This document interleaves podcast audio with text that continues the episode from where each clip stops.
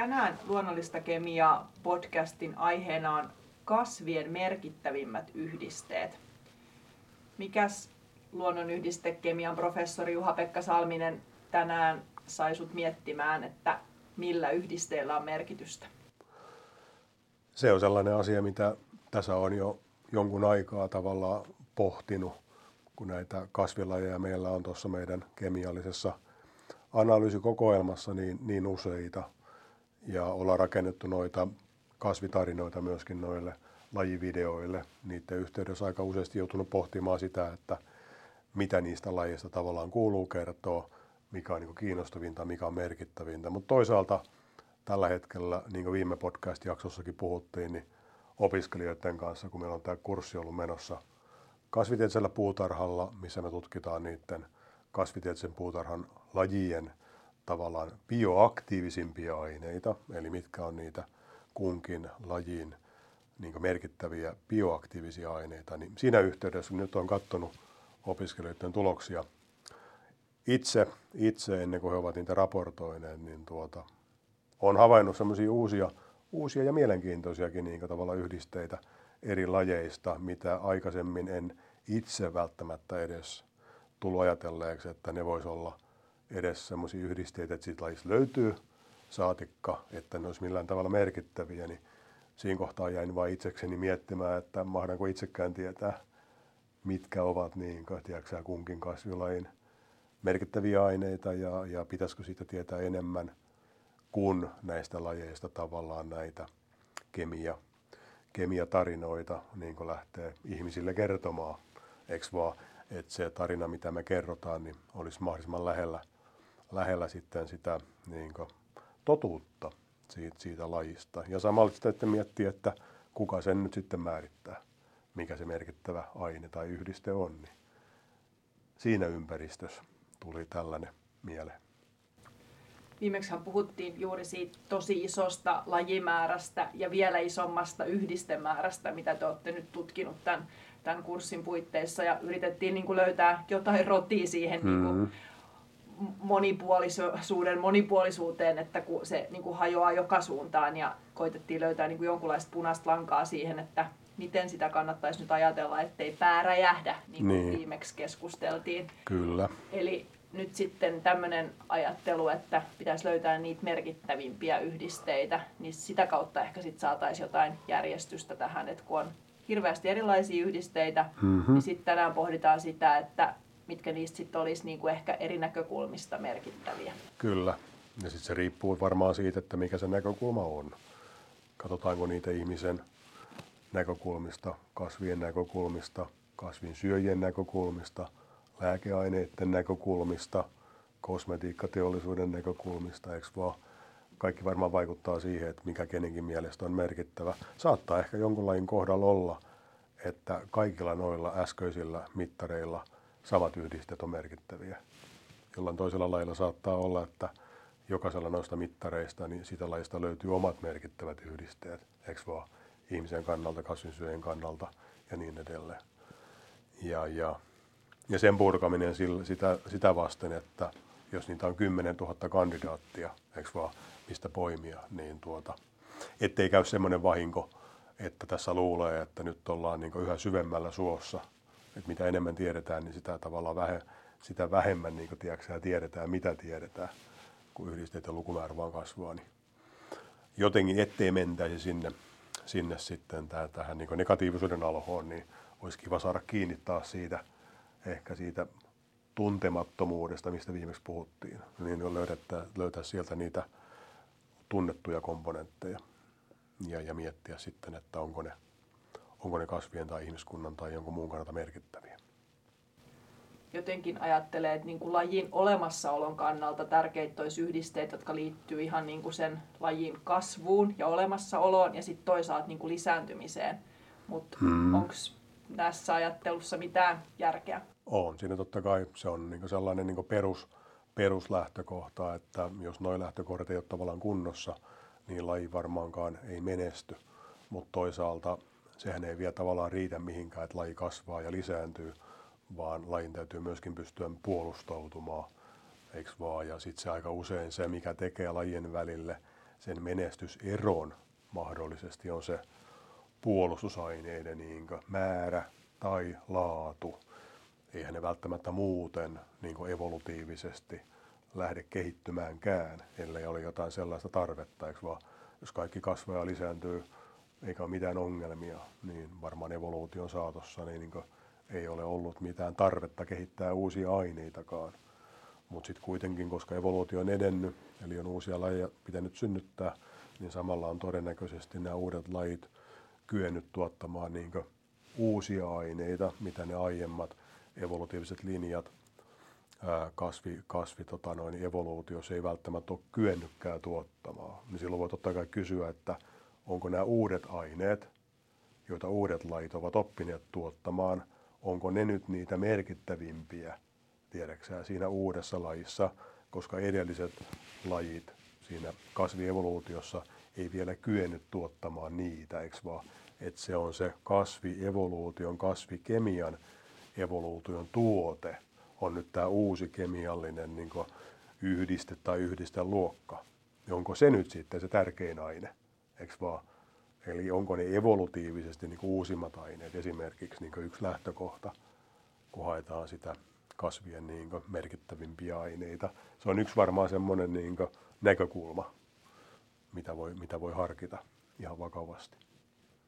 Niin ja sitten kun on, mitä on aikaisemminkin puhuttu, kun se kemian kehittymiseen vaikuttaa niin moni asia, niin kuin, tavallaan niin kuin ympäristön abioottiset ja bioottiset tekijät, niin kuin mm. erilaiset asiat siinä kasvin ympäristössä vaikuttaa Joo. siihen, että se kemia kehittyy eri suuntiin mahdollisesti.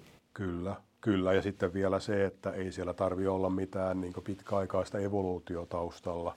Siellä voi olla, niin kuin aikaisemminkin puhuttiin näistä niin kuin esimerkiksi kasvinsyö- ja hyönteisten vaikutuksista, siellä voi tapahtua ihan niin kuin vuosien välillä nopeaa ja dramaattistakin vaihtelua, eikö vain niin yhdisteiden biosynteesissä, kun tavallaan kasvit lähtee sitten tällä nopealla aikataululla puolustautumaan, niin tota, voi tulla merkittäviäkin niin jopa uuden kaltaisten yhdisteiden ikään kuin syntyä sinne kasvusolukkoon, mitä edellisenä vuonna vielä ei nähtykään. Me puhuttiin varmaan esimerkiksi silloin, muistaakseni harmaalepästä, vaan harmaalepä esimerkkinä oli idälehtikuoriainen, mikä tällä hetkellä on niin harmaalepällä yksi tällainen niin enenevismäärin niin merkittävä kasvi, kasvituholainen. Ja siinä havaittiin, että harmaa lepässä tietyissä yksilöissä, me on nyt havaittu, että vuosien varrella ne on lähtenyt tuottamaan niin kymmenkertaisia määriä ellakitanniineita lehtiinsä, mitä aikaisemmin en mä koskaan ole leppää pitänyt millään tavalla niin ellakitanniineja tuottavana lajina. Eli mä en koskaan sanoisi, että harmaa lepässä ellakitanniinit ovat merkittävimpiä aineita – koska normaalisti harmaaleppä analysoitaessa siellä on ellakitanniineita häviävän vähän, todella vähän, eikö vaan? Todella vähän, niin en mä voi sanoa, että ne on merkittävimpiä aineita. Mutta nyt, kun me havaitaan, että idälehtikuoriainen tai muut hyönteisherbivorit riittävän pitkään näitä harmaaleppia tavallaan ärsyttää niiden biosynteettistä koneistoa, ja ellakitannin tuotanto saattaa lähteä tiedätkö, ryöpsähtämään ja kasvamaan. Ja sitä kautta voidaankin kysyä, että ehkä ellakitanninit onkin harmaalepälle todella merkittäviä aineita, koska niitä sitten näyttää tarvittavan niin näitä uusia hyönteistuholaisia vastaan, eikö vaan? Mm. Eli niistä tulee merkittäviä, vaikka sä ensin et edes näe niitä välttämättä siinä kasvilajissa, kun siellä on niitä niin vähän. Niin tämä tekee tämän haasteen, että millä periaatteella sä pystyt sanomaan, onko se aine tärkeä jos sä näet sen vasta sitten, kun sitä tiedätkö, tarvitaan. Sä tulet tutkimaan sitä sillä hetkellä, kun se kasvi ei tavallaan tarvitse sitä, niin, niin tota, tämä on niin yksi aspekti, mikä, mikä pitää niin muistaa toi se just, että kenen näkökulmasta katsotaan, on kyllä tosi mielenkiintoinen. Tässä jo niin kuin alkaa miettiä, että mitä kasvi itse ajattelee, että mikä on sille tärkeää. Ja sitten taas mm. just vaikkapa mitä tutkija ajattelee, että mikä on tärkeää. Että sä just sanoit, että sua alkoi kiinnostaa tässä opiskelijoiden näytesarjassa eniten sellaiset yhdisteet, joita sä et odottanut sieltä löytyvän. Kyllä, sekin on omalla tavallaan tietenkin väärä lähtökohta, eikö vaan? Ainahan se on niin, että jokin sellainen sinua kiinnostaa tai minua mitä en ole ennen tavallaan havainnutkaan kasveissa. Ja joku sellainen, mitä havaitsen joka päivä, joka vuosi, eikö vaan, se ei enää kiinnostakaan niin paljon. Mutta se ei tarkoita sitä, etteikö se olisi niiden kasvien kannalta aika merkittäväkin aine. Mutta tuota, totta kai se uusi, uusi ja tällainen, mitä niin näyttäisi tavallaan semmoiselta tavattomalta yhdisteltiedekseen, mikä poikkeaa vähän niin semmoista normaalista säännöstä ikään kuin, niin tuota, semmoinen, mikä erottaa jonkun lajin tavallaan toisesta lajista, niin se saattaa olla se puuttuva tekijä, mikä sillä lajilla on, joka toiselta puuttuu. Tiedätkö, sä haet kumminkin lajeista niitä kemiallisia eroja. Toki sä haet myöskin samankaltaisuuksia. Ja sitten kun on riittävän paljon samankaltaisuuksia, niin tota, se ei olekaan niin enää niin kiinnostavaa. Jos mennään katsomaan jotain aminohappoja tai sokereita, niin siellä on aivan samat hiilihydraatit, aivan samat aminohapot, niin kuin nämä primäärimetapolitit kaikissa kasvilajeissa enemmän vähempi. Mutta sitten nämä erikoistuneet metabolitit, nämä puolustusaineet, niin sieltä usein löydetään kiinnostavia eroja. Tota mä just mietinkin, että katsotteko te siis sekä niitä perusaineita, just niitä primääriaineita, joita mm. kaikissa on varmaan samankaltaisia, ja sitten niitä sekundääriaineita, niin tähän pakettiin, mitä nyt tällä hetkellä katsotaan, niin kuuluu niin kuin kaikki. No siellä tavallaan me niin nähdään, nähdään tällä hetkellä niin nämä kaikki, mutta kyllä me spesifisti katsotaan näitä erikoistuneita metaboliitteja. Ne ennen tosiaan just lueteltiin tai luokiteltiin tuota sekundäärimetapoliiteiksi. Nyt me halutaan puhua yhdisten nimestä niin erikoistuneet metaboliitit, mikä tavallaan kertoo niiden roolista pikkasen enemmän kuin tämä sekundäärimetaboliitit. Ja erikoistuneet metaboliitit nimenomaan kuvastaakin sitä, että ne monesti on, niin kuin, niillä on erikoistuneita rooleja eri, eri kasveissa, varsinkin jos niiden koostumus on erilainen tai erikoistunut, eikö vaan, eri, erityisiin kasvilajeihin evoluution kautta. Tässähän vanha kemistikin oppii uusia, että terminologia on muuttunut. Että Kyllä, se vaan täsmen, täsmentyy vähän. Että, mm. Niin ja ehkä toi erikoistuneet metaboliitit on niin kuin, kuvaavampi termi kuin sekundäärimetaboliitit. No siitä saadaan monesti vääriä, vääriä käsityksiä, ikään kuin ne olisi jotenkin toissijaisia, mitä ne tietenkään ei ole. No onko nyt kun alustavasti olet katsonut niitä, niitä tuloksia, niin onko sinulla joku mielipide tähän, että mitkä, minkä, mitkä yhdisteet on niitä merkittävimpiä yhdisteitä? No. Tai joku suosikki näkökulma? Suosikki näkökulma, niin. No joo, se on just näin, että meillä on toki tuossa nyt opiskelijoiden kanssa, niin meillä on, meillä on ää, kolme erilaista niin tämmöistä bioaktiivisuuden testiä, joiden kautta me saadaan hyvin, hyvin spesifisti tietoa jokaisesta lajista ja jokaisen lajin aktiivisista ja inaktiivisista yhdisteistä. Ja se tarkoittaa käytännössä silloin sit sitä, että jokaista lajia pitää katsoa niin yksittäisenä lajina. Sama yhdiste ei välttämättä ole se aktiivinen yhdiste kahdessa eri lajissa, tiedäksä, niin silloin sitä yhtä yhdistettä ei voi vain yhdisteenä niin kuin, tiedäksä, niin kuin nimetä aktiiviseksi tai merkittäväksi aineeksi kaikissa lajeissa. Otetaan esimerkiksi vaikka tämä, että löytyykö kasvista entsyymejä, jotka pystyy hapettamaan tiettyjä polufenoleja ja sitä kautta niin aiheuttamaan oksidatiivista stressiä. Siellä saattaa olla todella kiinnostavia yhdisteitä, jotka omaa tiedätkö, sen kyvyn hapettua ensymaattisesti. Mutta jos siitä kasvista puuttuu ne ensyymit, niin sillä yhdisteellä ei ole mitään merkitystä, eikö vaan? Se ei koskaan hapetu. Et siinä mielessä niin tarvii myöskin niin ymmärtää toisaalta sitten ne kasvin niin entsyymitkin josta mun mielestä tulee semmoinen mielenkiintoinen kysymys, että kummasta meidän niin oikeasti kuuluisi puhua, kun entsyymit liittyy myöskin biosynteesiin, eikö vaan? ilman, en, ilman entsyymejä ja niiden niin katalyyttistä voimaa ja saada mitään aineita niin kasveihin tehtyä. Mm.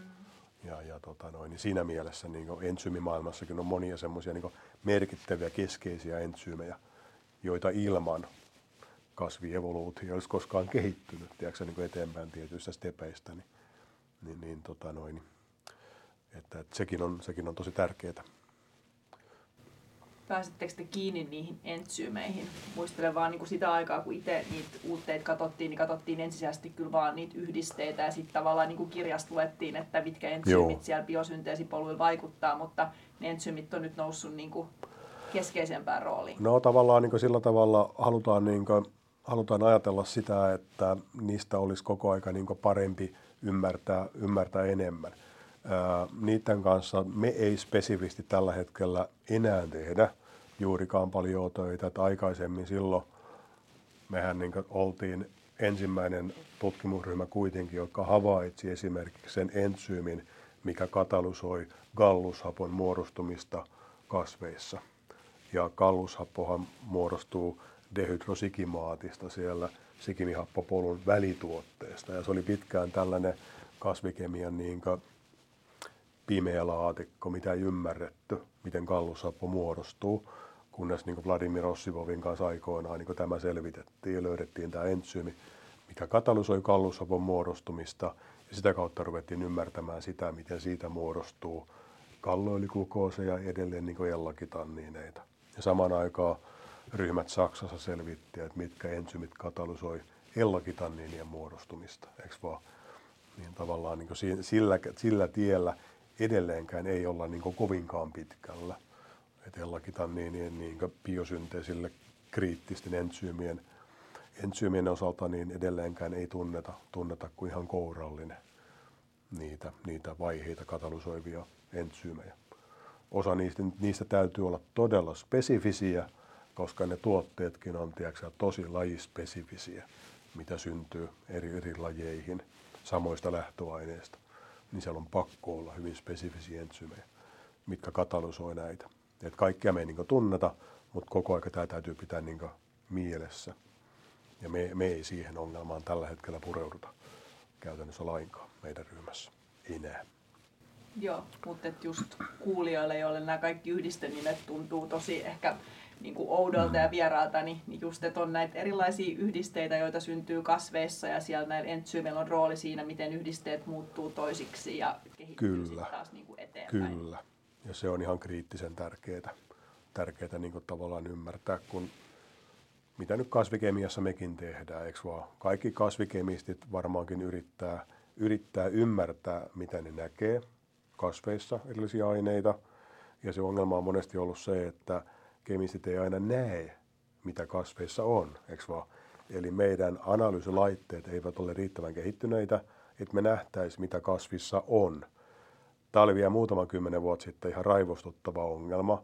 Jälkikäteen voin kertoa, että edelleen niin tiedätkö, semmoisia tieteellisiä julkaisuja löytyy valtavan paljon ihan 2000-luvultakin, että sellaiset lajit, joista me nyt voidaan sanoa, että siellä on pääyhdisteinä tietynlaisia olikomeerisia ellakitannineita, eli isokokoisia polufenoleita.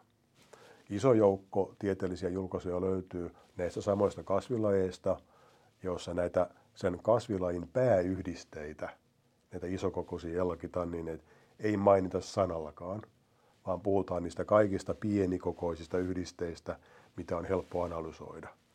Niin silloin voidaan kysyä, että onko semmoisella tarinalla merkitystä, kun puhutaan sen kasvin merkittävimmistä yhdisteistä, jos et sä edes näe sen kasvin, tiedäksä pääyhdisteitä, mitä se tuottaa, niin mistä sä voit arvioida, mikä on sen kasvilajin merkittävin yhdiste tai merkittävimmät aineet, kun sä et edes näe niitä kaikkia, eikö vaan? Ensin tarvitsisi niin pystyä näkemään suurin piirtein se kokonaisuus ja vasta sitten pystyy arvioimaan, onko se mitä näet, kuinka merkittävä. Ja mun mielestä se oli tosi merkittävää, että et, et tiettyjä aineita ei niin nähty. Ja sitten kun niitä tavallaan opitaan näkemään, niin sen jälkeen mehän on niin sitten nähty esimerkiksi niin horsmakasveista, niin kuin aikaisemmin on puhuttu, todella isoja, maailman suurimpia yhdisteitä maitohorsmasta, iltahelokista, muista helokkisukusista, niin kysymys kuuluu, onko maitohorsma tai iltahelokki, tiedäksä, onko niiden äärimmäisen suuret, maailman suurimmat ellakitanniinit, onko ne maitohorsman ja iltahelokin tärkeimpiä yhdisteitä, koska ne ovat maailman suurimpia ellakitanniineja, eikö vaan? Onko se niin joku, joku juttu, että sä oot suurin ja kaunein, mutta kun saman aikaan tietää, että sä oot suurin ja kaunein, mutta sitä on niin todella vähän, sitä suurinta ja kauneinta. Ja sitten niitä pieniä lähtöaineita, joita ensyymit on tavallaan muuntanut näiksi suuriksi, niitä pieniä on siellä pilvin pimein. Eikö vaan? niin onko se pieni, mitä on pilvimpimeä, niin onko se kumminkin tärkeämpi sille kasville, kun sitä on niin ylimäärin, vai se suuri, maailman suurin, jota on kauhean vähän. Niin nämä on näitä niin ääripääkysymyksiä toisaalta. Ja sitten tulee heti mieleen, mitä rajoitteita liittyy suuriin molekyyleihin. Ne ei välttämättä ole taipuisia tai niin. ne ei niin. pysty reagoimaan jonkun kanssa yhteen ja muuta. Että välttämättä mm. se, että absoluuttisesti vaan on suurin, niin ei välttämättä tarkoita sitä, että, että on merkittävin.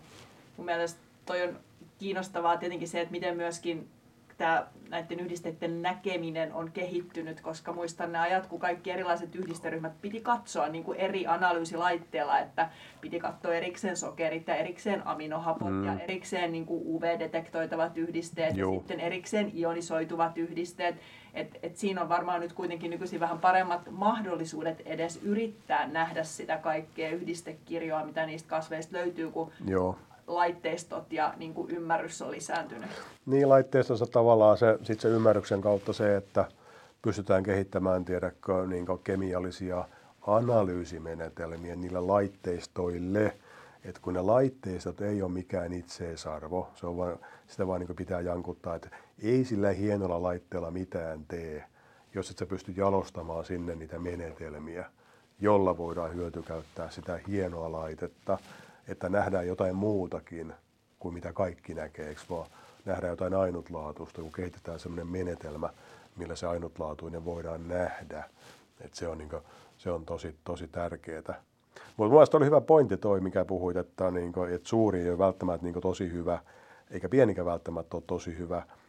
Et tuli vaan mieleen toi tästä isokokosten ellakitanniinien olikomeerisarjasta, niin Nikolas Baert, meidän ranskalainen väitöskirjatyöntekijä aikoinaan, niin sai tällä Ellakitannin sarjalla esimerkiksi sellaisia tuloksia, että in vitro, eli koeputkitasolla, niin ei ollut ne pienimmät eikä ne suurimmat aineet parhaita esimerkiksi niin märehtiöiden, metaani, metaanipäästöjen niin inhiboijina.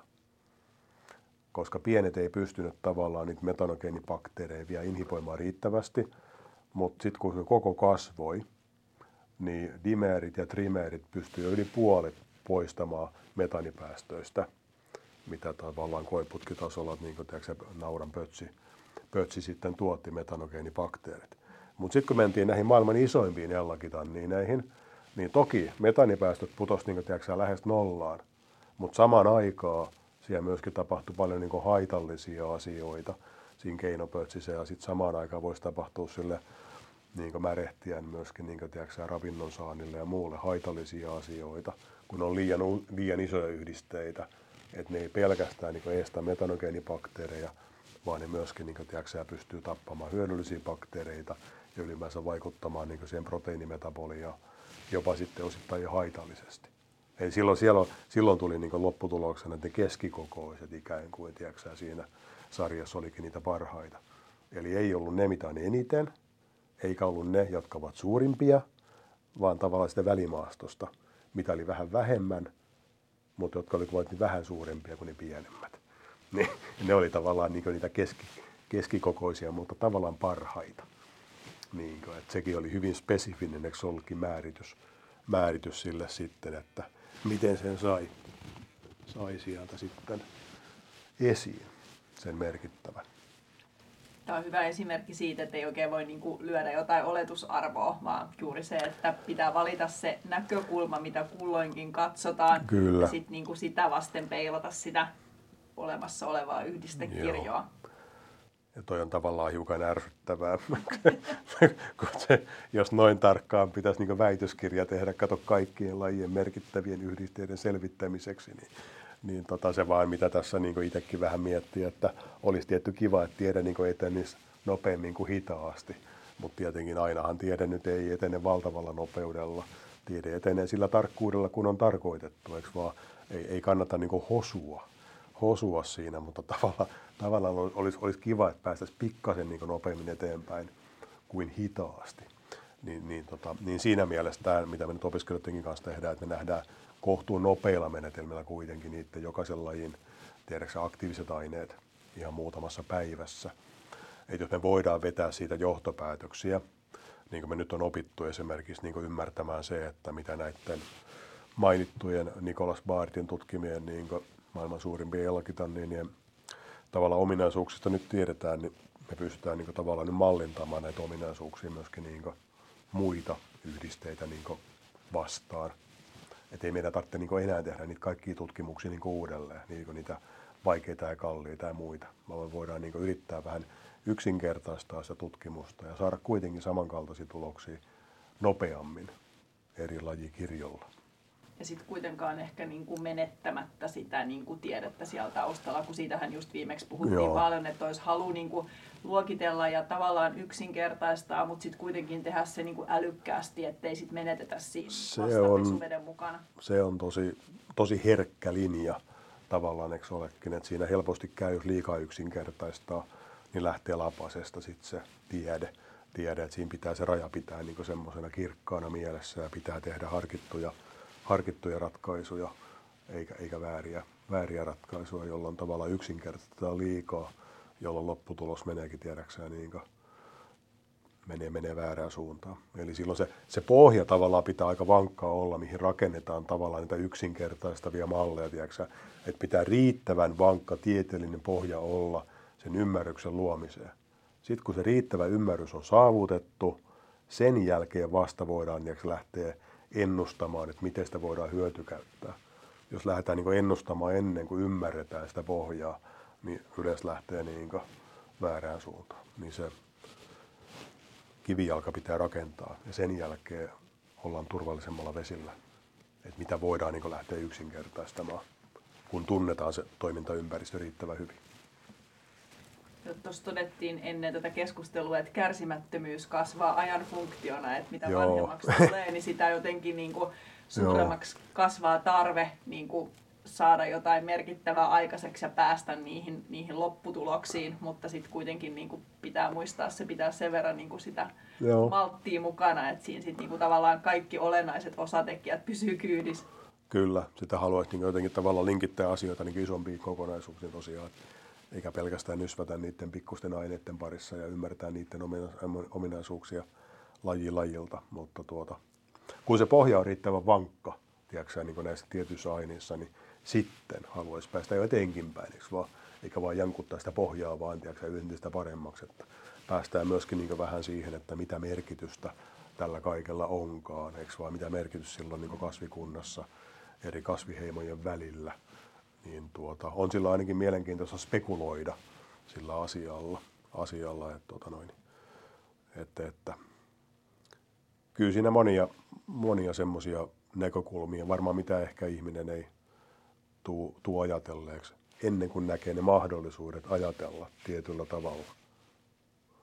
Joku tommonen, vaikka joku, eikö vaan, joku laji, jonka monet ihmiset tuntee vaikka sen takia, että se tuottaa jotain merkittävää lääkeainetta. Taksoli, paklitakseli, niminen yhdiste, mitä käytetään rintasyövähoitoon.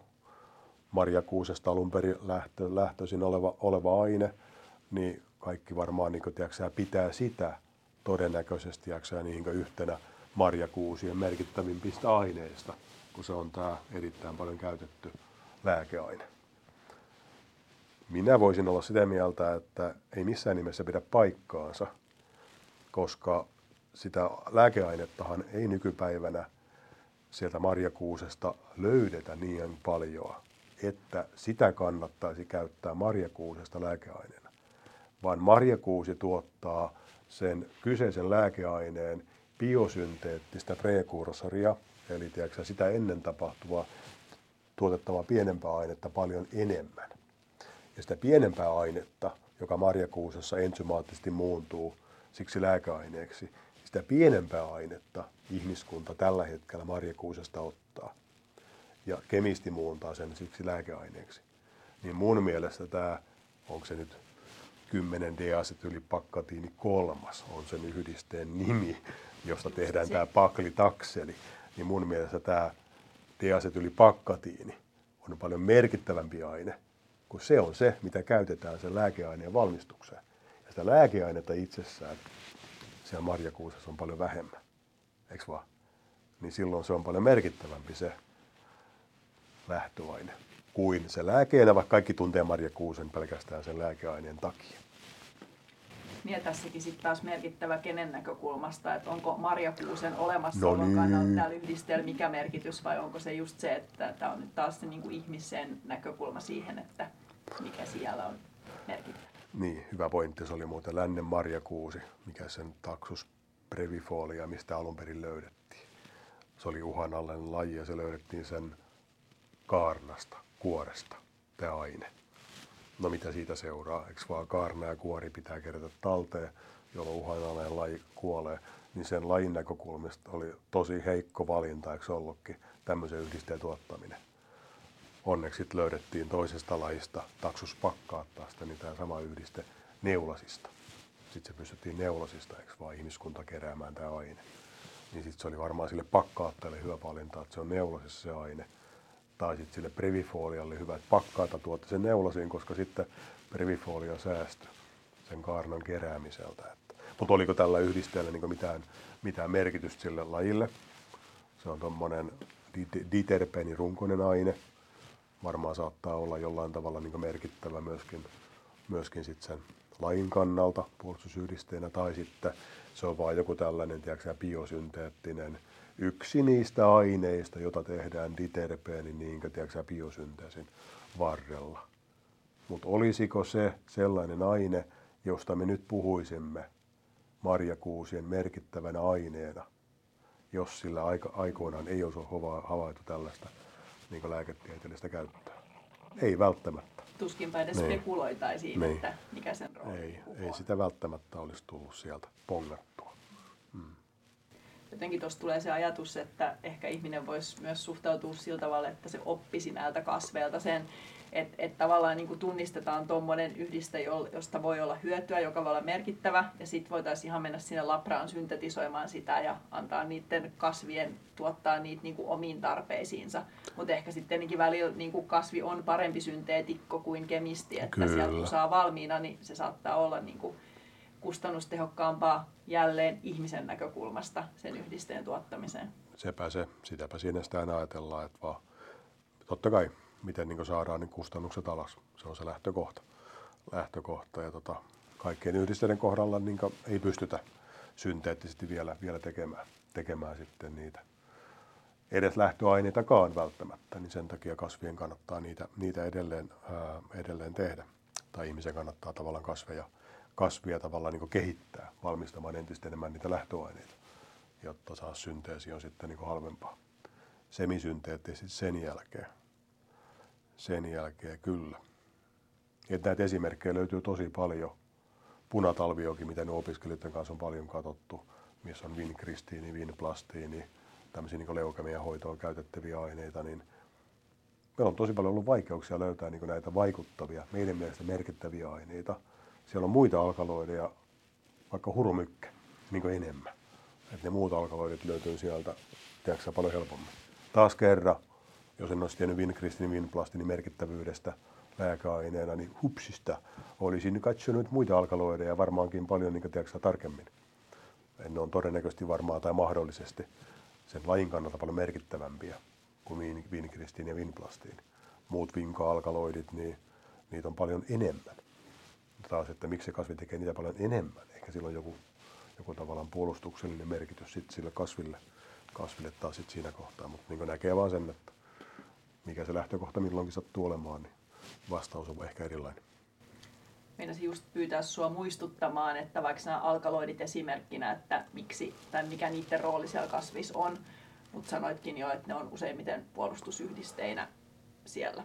No ne on näitä typpeä sisältäviä metaboliitteja, jotka saattaa ihmiselläkin niin vaikuttaa keskushermostoon, eli hyvin tämmöisiä niin pienissä pitoisuuksissa hyvin voimakkaasti vaikuttavia aineita – morfiinit, nikotiinit, nämä normaalit lääkeaineet tai huumausaineet, niin esimerkkeinä kasvikunnasta. Ja sitten totta kai kasvit niitä niin alun perin, niin nikotiiniakin alun perin on valmistanut nimenomaan hyönteistuholaisia vastaan.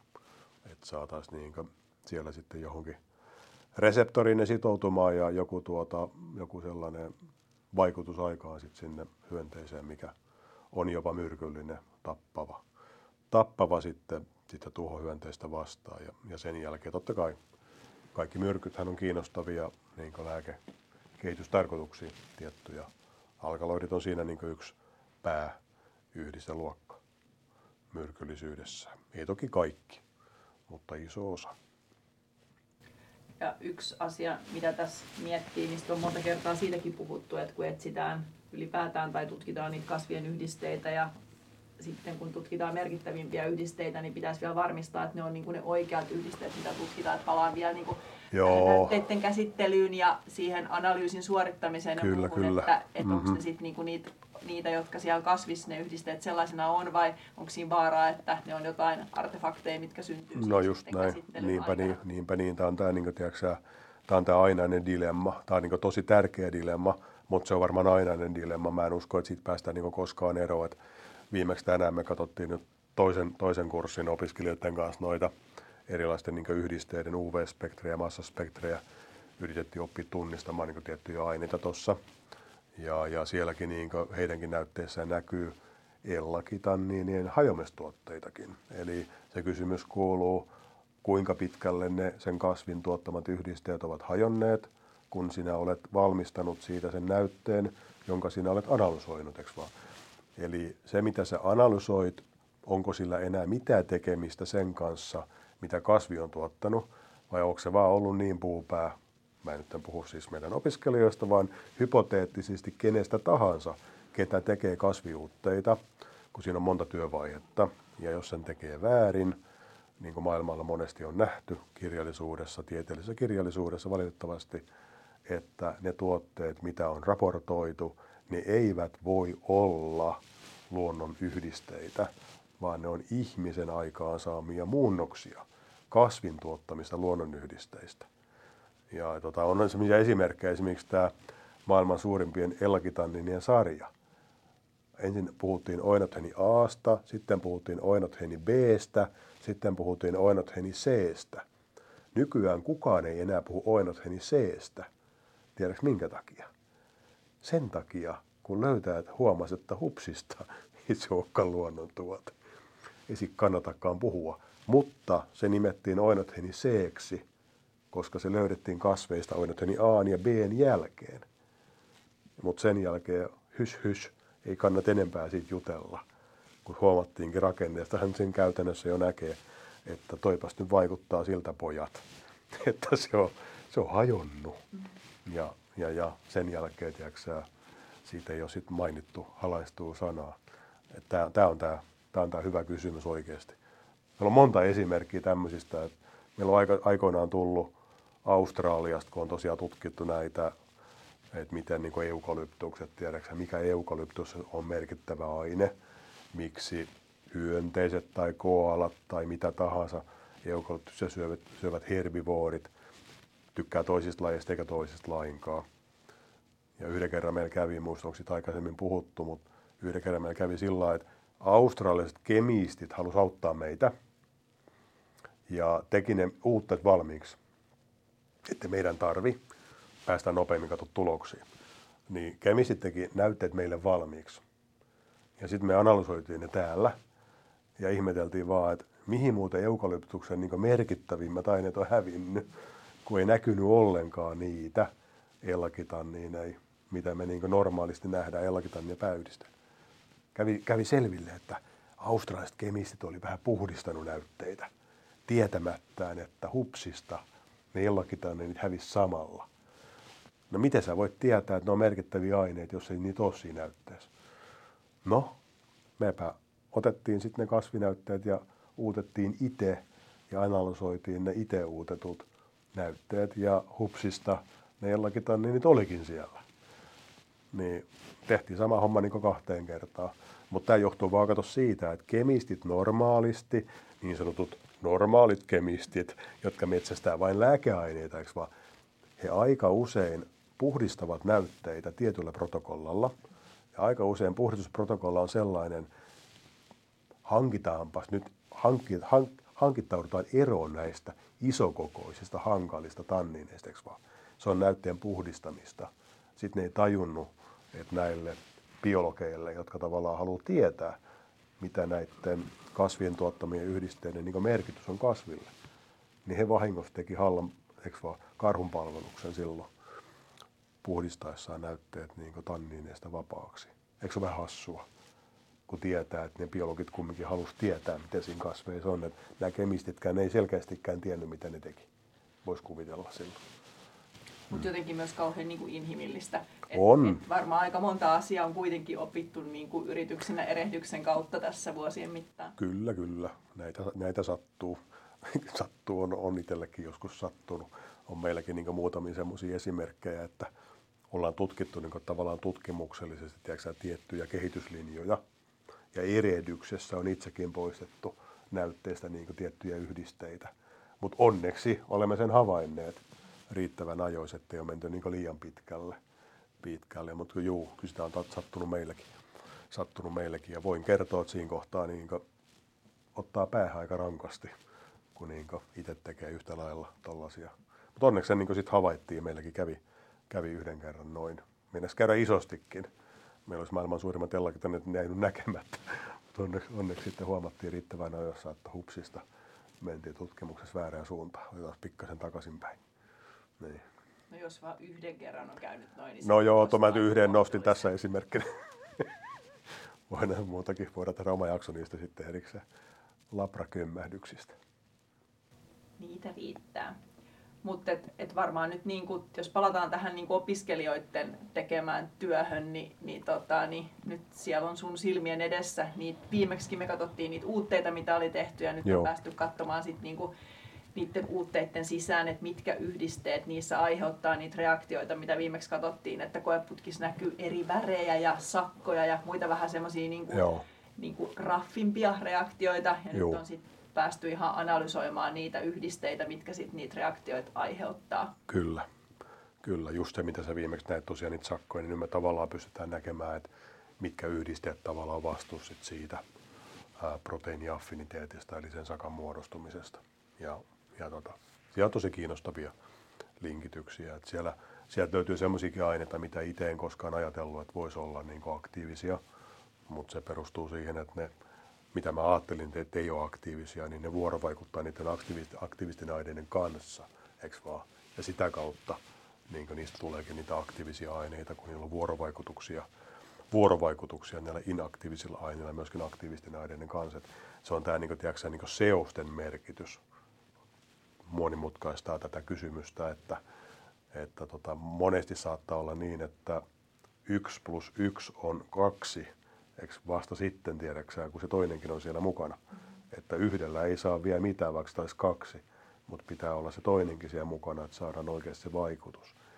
Eli se, se aktiivinen aine saattaa tarvita jonkun aktivaattorin tai tämmöisen, tämmöisen niin aineen, joka tekee siitä sitten aktiivisen, ja yksin se ei olisikaan aktiivinen. Siellä on tämmöisiä, tämmöisiä mielenkiintoisia kuvioita. Ja sitten just palataan siihen, mitä sanoit tuossa aikaisemmin, että tavallaan niin kuin, että yhden yhdisteen merkitys riippuu monestakin asiasta ja nyt se riippuu sit muun muassa siitä, että mitä muita yhdisteitä siellä on. Että ei voi ehkä sanoa juurikin, että tämä yhdiste on aina merkittävä yhdiste, ei. koska se riippuu tosi monesta asiasta. Kyllä. Just se, että mitä muuta siellä on ja ehkä missä kasvinosassa se on ja missä vaiheessa kasvukautta se siellä on ja onko sitä vähän ja paljon ja nyt taas alkaa olla aika monta niin kuin, näkökulmaa. Mm-hmm. Joo, sen takia sitä täytyy tuota kokonaisuutta niin jollain tavalla totta kai yksinkertaista ja vähän yleistääkin. Yleistääkin. Mutta niin kuin sanottu, niin tota, li, liiallinen yleistäminen sitten on, on, on haitallista, mutta mut pakkoa sitä nyt vähän on harrastaa, muuten se menee niin liian monimutkaiseksi. Ja pitää nyt jokaisen pitää ymmärtää, että eihän me niitä 10 000 yhdistettä joka laista niin kuin, tiedätkö, koko aikaa analysoida. Et suurinta osahan niitä on häviävän vähän siellä. Eli totta kai kun me analysoidaan asioita, niin jos mä nyt vaikka sanon, että sellaista niin alle tuhatta niin yleisimmin nähtävissä olevaa yhdistettä varmaankin alle tuhatta merki sel- selkeästi, selkeästi tutkitaan, joitain satoja tyypillisesti niin niistä helpoiten nähtävistä. Joka tarkoittaa sitä, että vaikka me kuinka tarkkaan niitä tutkittaisiin, niin ei me kaikkia yhdistetä koskaan tulla edes tiiäksä, oikeasti ottaneeksi huomioon merkittävinä yhdisteinä, koska niitä on niin vähän. Niin. Ja sitten se, että tuleeko niistä myöhemmin sille lajille tärkeitä yhdisteitä. Jos se laji tuottaa niitä myöhemmin enemmän, niin saattaa olla. Mutta nyt kun niitä on niin vähän, niin niitä ei voi ottaa niin huomioon, koska ei ne nouse sieltä merkittävinä esiin. Et se pitoisuuskysymys on tässä semmoinen hyvä, hyvä, hyvä aspekti. Esimerkiksi tuo peruna-keissi, mikä nyt oli, glykoalkaloidikeissi, eikö vaan koiran ruoka, mikä nyt oli, oli kontaminoitunut näillä harmillisesti, niin tota, me on glykoalkaloideja analysoitu perunan lehdistä, niin erittäin kiinnostavia ja kiitollisia aineita analysoida. Näyte voidaan, niin uute voidaan laimentaa jopa tuhatkertaisesti, silti ne nähdään niin erittäin hyvin, erittäin niin helposti analysoituvia yhdisteitä, erittäin helposti nähtäviä yhdisteitä, mutta siitä huolimatta kukaan ei havainnut, että koiran ruoka oli saastunut tällaisilla aineilla, koska kukaan ei analysoinut niitä? Voisi ehkä nyt sanoa, että ne on aika merkittäviä aineita, eikö olekin? Jos, jos perunaa käytetään vaikka koiran ruoan tai missä tahansa, aika merkittäviä aineita niin kuin haitallisuudessaan, jolloin voisi kuvitella, että eikö näitä merkittäviä aineita sitten kannattaisi analysoida, eikö vaan? Että nähtäisiin ne nyt, kun niiden analysointi kuitenkin on erittäin helppoa, ovat pieniä aineita, erittäin helposti ionisoitavissa olevia, eli detektoitavissa olevia. Niin, mutta silti vaan ei. Ja nyt tietenkin varmaan käy sitten niin, että onneksi niitä nyt sitten varmaan tulevaisuudessa ää, lähdetään raaka-aineista tarkemmin, tarkemmin myöskin niin tutkimaan. Toivottavasti ainakin, ettei käy vastaavalla tavalla uudestaan. Niin, toihan on niin kuin yksi mielenkiintoinen pointti, että tässä näet sitä, mitä sä katsot. Niin. Et, et itse kun on kehittänyt noita vaikka biologisia lääkkeitä, mitkä on niin kuin isoja molekyylejä, mm. joilla on kaikenlaisia ominaisuuksia – niin se, että mitkä niin kuin analyysimenetelmät esimerkiksi valitaan sinne laadun varmistukseen, Kyllä. niin se ei ole ihan yksinkertainen kysymys. Ja sitten kun mm-hmm. siihen liittyy se itse molekyyli plus sen kaikki reaktiot niin kuin ihmiskehossa tai Joo. siinä ympäristössä, missä se on. Ja ihan noin pienmolekyylilääkkeellekin, niin juurikin se, että mitä sinne spesifikaatio laitetaan niiksi asioiksi, mitä seurataan koko ajan niin se on aika vastuullinen valinta, että mitä siellä on, että sitten osattaisiin mm-hmm. katsoa just niitä oikeita asioita, joilla sitten on merkitystä siellä, mihin sitten se molekyyli Kyllä. milloinkin päätyy. Kyllä. Tuossa tulee nyt, en tiedä minkä takia tuli vaan myöskin niin assosiaatio toisaalta myöskin tonne ehkä niin vähemmän vielä tavallaan tunnettuun maailmaan, eli niin luontaistuotteiden merkittäviin aineisiin, kun siellä niin monesti, monesti on, on ärsyttävä piirre ehkä, kun sä menet katsomaan niitä tuotteita, että kuinka vähän oikeasti tiedetään, mitä niin siellä oikeasti, tai mitä ei raportoida eikö luontaistuotteista, tai toisaalta, että mitä raportoidaan suomalaisessa kasvikirjallisuudessa tyypillisesti jostain kasvilajista. Se on todella niukkaa, se raportointi. Aika usein se on myöskin sellaista, että se, se ei millään tavalla ota huomioon niitä pääaineita, mitä siitä kyseisestä luontaistuotteesta tai kyseisestä kasvista löytyy. Aika usein se raportointi pitää sisällä niitä yksinkertaisia asioita. Tässä on näin ja näin paljon C-vitamiinia, eikö vaan? Mm. Sitä on tosi paljon, C-vitamiinia muuta. Mutta niin mitä muuta siellä on? Siellä saattaa olla kymmenkertaisia määriä muita aineita. Sitten niistä ei puhuta mitään. Toivottavasti ne on pelkästään niin hyödyllisiä aineita ja muita, eikö vaan? Mutta olisi kiva tietää, jos ne on hyödyllisiä, eikö olisikin? Koska jos ne on hyödyllisiä, hän on markkinointivaltti ymmärtääkseni, olekin? Että sä tunnet myöskin ne hyödylliset aineet, jos ne on merkittäviä. Niin, tai jos et sä tunne niitä, niin se kuulostaa hiukan hassut sekin. Eikö vaan, jos niitä on paljon ja sä et, sä et tunne niitä, niin sekin on vähän niin kuin...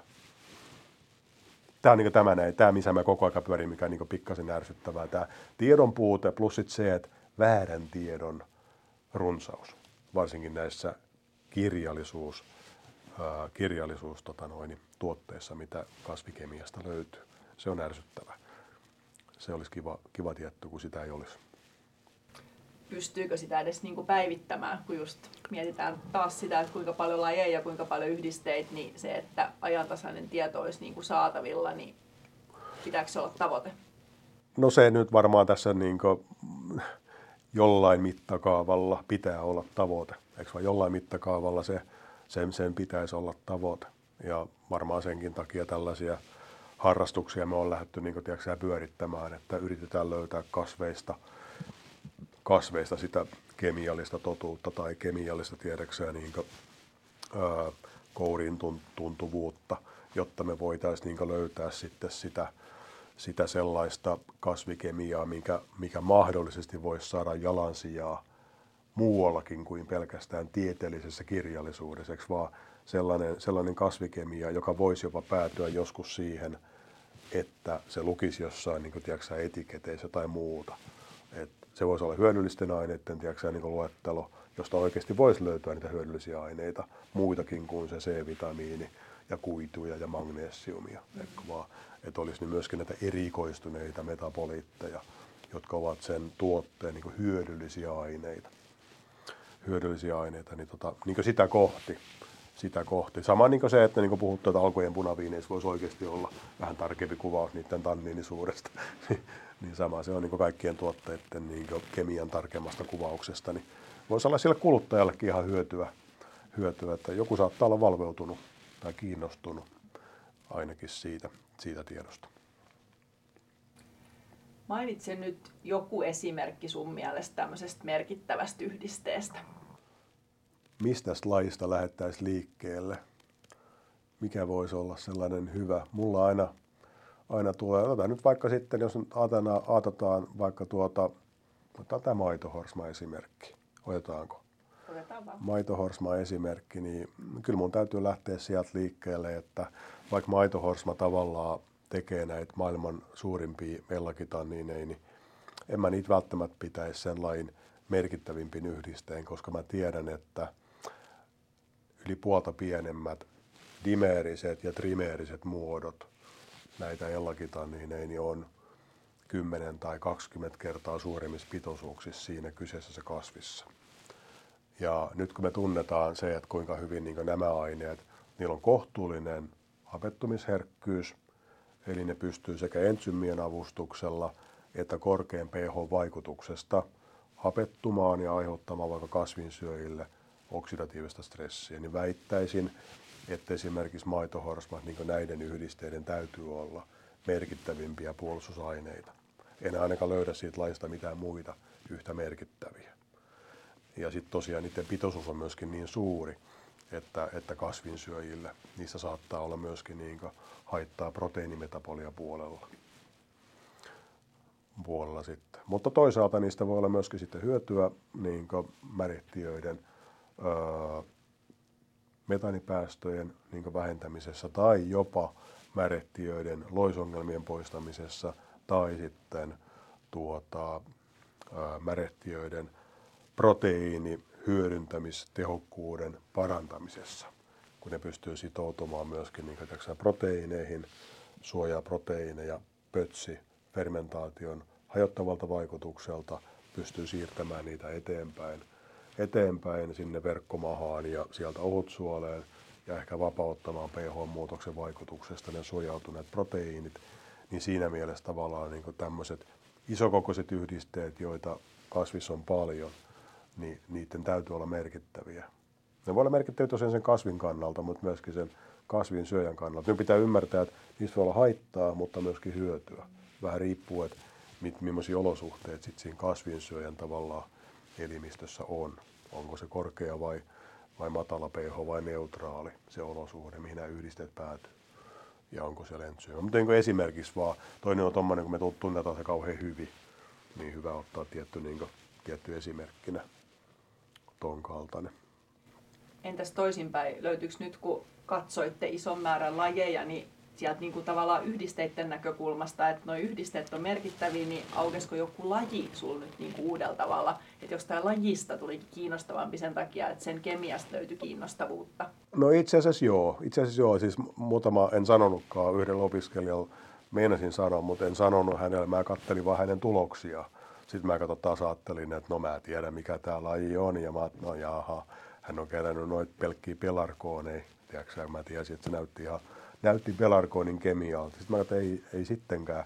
Sitten mä katsoin, mitä ne oikeasti hänen lait oli, niin mulla oli mitään käsitys niin niistä lajeista eikä niiden kemiasta. Mä en ollut nähnyt sitä koskaan aikaisemmin. Mutta nyt mä havaitsin, tiedätkö, että niiden lajien kemia muistuttaa kurjenpolvia, muistuttaa pelarkoneen, muistuttaa jopa jättilummetta osittain. Niin niistä lajeista tuli tiedätkö, yhtäkkiä mulle, kun mä näin sen kemian, merkittäviä. Aikaisemmin, kun mä kattelin niitä lajeja, vihreälehtisiä mitättömyyksiä, ei ollut millään tavalla merkittäviä. Näetkö kuin helposti se käy? Niistä tuli merkittäviä tästä syystä. Että vasta nyt mä ymmärrän niiden kemian ja sen, että mitä sillä sitten voidaan niin tavallaan tehdä. Mutta kun mä en tiennyt sitä kemiaa aikaisemmin, eikä kukaan muukaan ehkä tiennyt, ei ole ketään koskaan raportoinut näistä lajeista eikä kellekään mitään, niin, niin vasta, vasta nyt niin niiden kemiasta, ainakaan minulle, niin ei ollut mahdollisuuttakaan tulla aikaisemmin merkittävää. Mutta mut se lajikin, näetkö kuin kummallista tämä on, tämä kemia silmälasien kautta kattominen. Että vasta sitten kun sä näet, niin siitä lajista tulee sulle merkittävä. Vähän subjektiivista. Niin ja ensin sä ehkä lähestyit sitä merkittävyyttä sen niin kuin uutuuden kautta, että sulle on merkittävää se, mistä löydät jotain uutta, mutta tässä nyt tulikin ehkä, että sä näitkin jotain tuttua ja sitten tulikin niin kuin sitä kautta Kyllä, mutta se, se tuttu oli myöskin uutta. Kato, kun se oli, se oli niin sille lajille uutta, tai sille lajille uutta, miljoonia vuotta vanha juttu sille lajille, mutta niin tiedätkö, kemistille, kemistille uutta. Ja vasta sen jälkeen tavallaan niin siitä tulee tuttua, eikö vaan? Sittenhän tämä laji taas näyttää sun mielestä tutulta. Meidän täytyy mennä tähän oikeasti. Me ollaan siihen suuntaan nyt menossa, muistaakseni viimeksi vähän puhuttiin viime jakson lopussa, että tiedätkö, mitkä ovat niin tiettyjä lajien samankaltaisia piirteitä, mikä niin lajeissa viehättää toisiaan tai muuta. Toisaalta voisi kysyä, että mikä lajeissa viehättää kemistiä. Joskus on samankaltaisuus, joskus on se uutuusarvo. Uutuusarvo. Mutta oli toki, oli toki lajeissa myöskin sit sellaisia, että oli se tunnettu kemia, mutta sitten oli se yksi mollukka, yksi yhdiste, mitä mä en pystynyt tunnistamaan. Siis se oli sitten se ärsyttävä, ärsyttävä pieni piikki, jota mä en pystynyt tunnistamaan. Se oli se mielenkiintoinen. Se oli se mielenkiintoinen sen takia, kun sä et vielä tunne sitä.